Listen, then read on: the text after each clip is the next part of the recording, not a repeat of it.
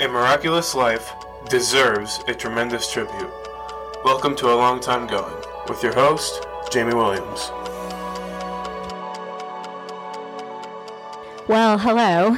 It has been, I checked the website, and it has been four months since we have done a podcast.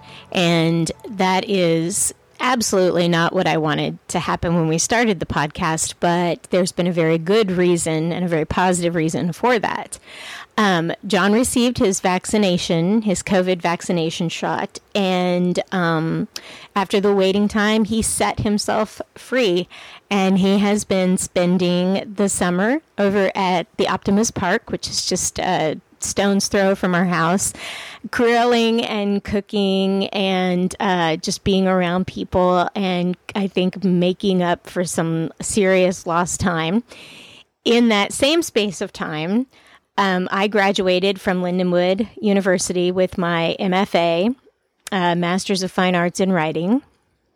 And I managed to come out with a 4.0. So I was pretty excited and pumped about that. So that happened one weekend. And then the next weekend, I turned 50. And uh, my friends threw this absolutely beautiful, amazing surprise party for me. And um, it was just full of all of the people that I love the most that that bolster me on that daily basis. You know, you we all have friends like that.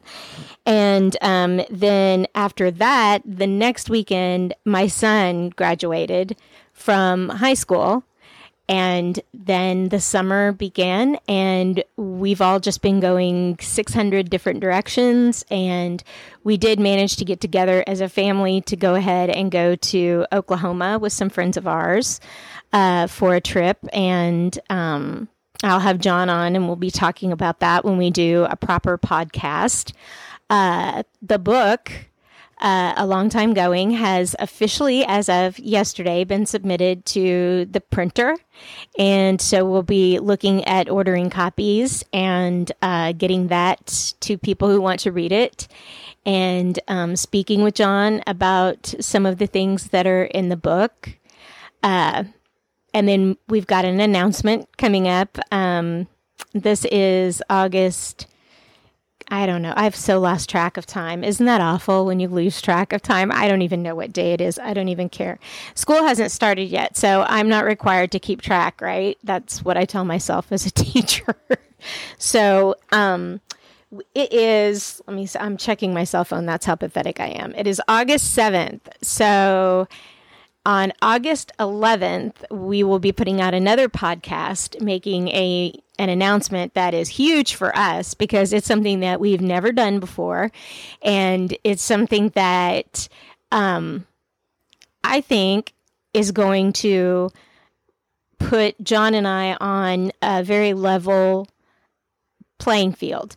And I want to talk just a little bit about that in uh, this just little mini episode that I'm doing. Um, when you grow up with someone with autism, especially autistic and developmental delays, the communication paths are few and far between.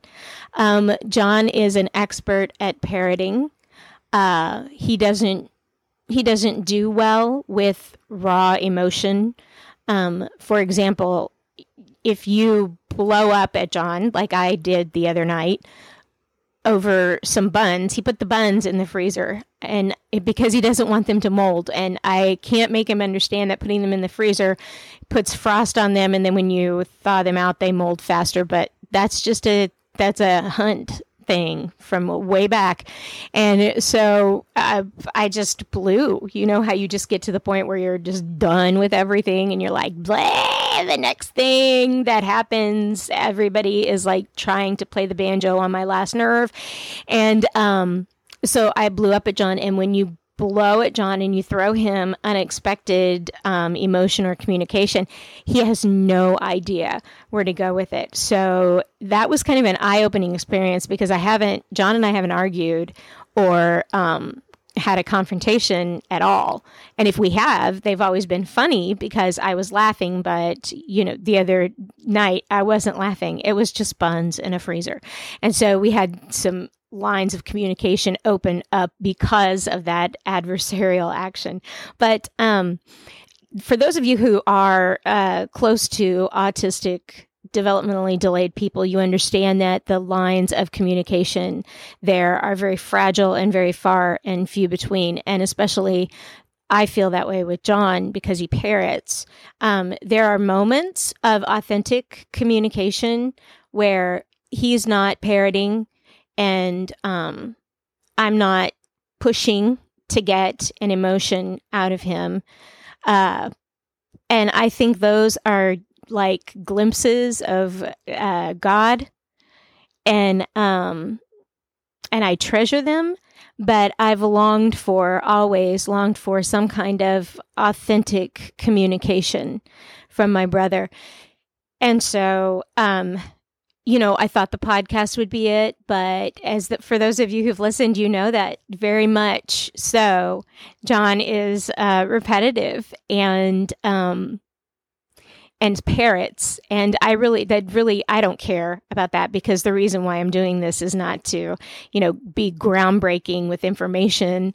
Um, the reason i'm doing it is so that when he's gone i'll be able to hear his voice again and and have that that part of him still here with me. I wish i had done it with my mother but I don't even think podcasting existed back when she passed away. But um, so there's always been inside of me this quest to have that authentic communication, to see uh, through John's eyes, to understand who he is. And it's really difficult to be the sister and be the caregiver and love him as much as I do. And I do love him very much. And I admire him immeasurably. I mean, his heart is solid gold and he is just such a perseverer. And um but it's i i am that person that annoying person that empath that wants real emotion. So um john and i are stepping out of our comfort zones and we're going to tell you more about that on tuesday. Uh but for now just know that there's a big thing coming that will be that puts us on a level playing field a completely level playing field. And i can't believe i didn't think of this before but it's pretty exciting and i am super hyped about it. Um, the book is done. Uh, i added more than i thought i would. Um, it's just right at 200 pages. Uh, it has been sent to kdp and um, the electronic file will probably be ready before the actual printed book will but we are planning on a book signing in the mexico area and there will be more information on that on tuesday when we make this other big exciting announcement. And um, we're really looking forward to i'm i am looking forward to seeing the book because the book for me was um it was one of those things that I wanted to write, but I so wanted to get it right when I wrote it. And human beings, especially this particular human being, we're not perfect. And so I fear that I've left something out or left something to uh, not quite filled in all of John's gaps for the reader. But then I realized that even John can't fill in all of John's gaps. And it's those gaps where we see the God part of John, the the part that you know God made him the way he made him and filled him with what he gave John for a reason. And so it was a oh it was difficult to write the book. It was at times excruciating. Uh, because sometimes when you're writing uh, about a person that you love and the re- you and you really finally wrap your head around the reason why you're writing about them it becomes rather emotional. And um, i questioned myself a lot during this process of whether or not i was doing this for me or for him or for others? And, you know, the answer that kept coming back is you're doing it for all three.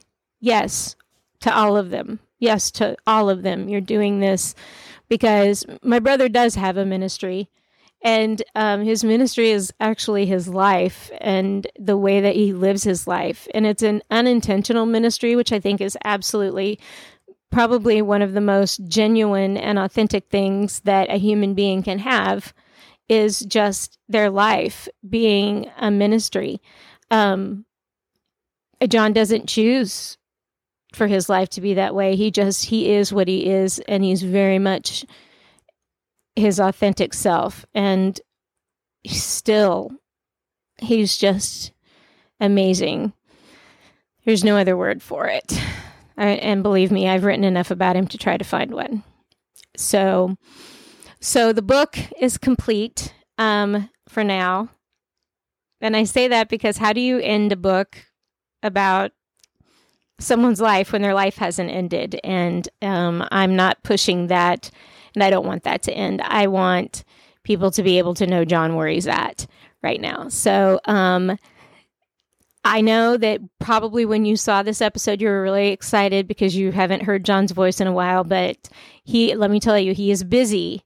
The man is busy, busy, busy, running all over the place, doing all of the things that make him happy. And I am not going to try to hold him down and keep him uh, and put him in front of a microphone when I know that there are bi- bike rides to be taken and um, trips out to get his errands run to be taken. And you know there's the ball field across the way where his heart truly is and church and things like that. So um, this was just me and i'm just updating you on everything that's going on uh, and why there's been a four month gap in um, in the podcast, but we will be back, uh, coming back for sure.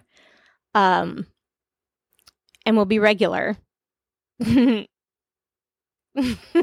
kind of a pun when you think about it, you know, because colorectal cancer being regular that's terrible. Oh my god i'm going to hell. Anyway um so we will be back and i hope that you will listen to the podcast that is going to pop up live on tuesday um because we will have some information in there uh, also, information about the big announcement, the big exciting announcement. And then we'll also have some information about how you can order a book or how you can get a hold of a book if you would like to have one. And um, we will again be back on the airwaves just um, telling you our story and hoping that something about it reaches into that part of you that maybe needs to be uh, softened or touched or um, just awakened a bit. And we, John is really good at doing that. So um, we will be back with you soon. Um, listen Tuesday, the wait, 7th, 8th, 10th, maybe? Is it the 9th or the 10th? It's the 10th, Tuesday, August 10th we will drop a podcast and that will have the big announcement on it. So make sure that you're following us on Facebook and um, thank you so much for being patient with us as we got the book done and as John um, celebrated his freedom again by spending every single night of the week at Optimus Ballpark here in Mexico, cooking up burgers and um, barbecuing for us. And we have some exciting stories to tell about uh, camping at Terry and Renee's house on their literally in their backyard, and then doing the same thing down in Oklahoma with um, Al and Judy Height in their yard, and our friends Rachel and Chris. And um, we'll update you on what's going on with with all of our friends and family, and that will be coming up in. Um, in just a few days. So take care. Uh, we love that you listen to us. We love that even though we weren't putting out new material, we are still getting downloads and listens. So, um, you know, tell your friends, uh, tell your friends' friends, uh, just, you know, download it for sport. Who cares? Just download it and, um, and let's make this thing bigger than we ever thought we could. So take care of you. Uh, God bless, and we look forward to your reactions um, to the big announcement on Tuesday. So, God bless. Peace out.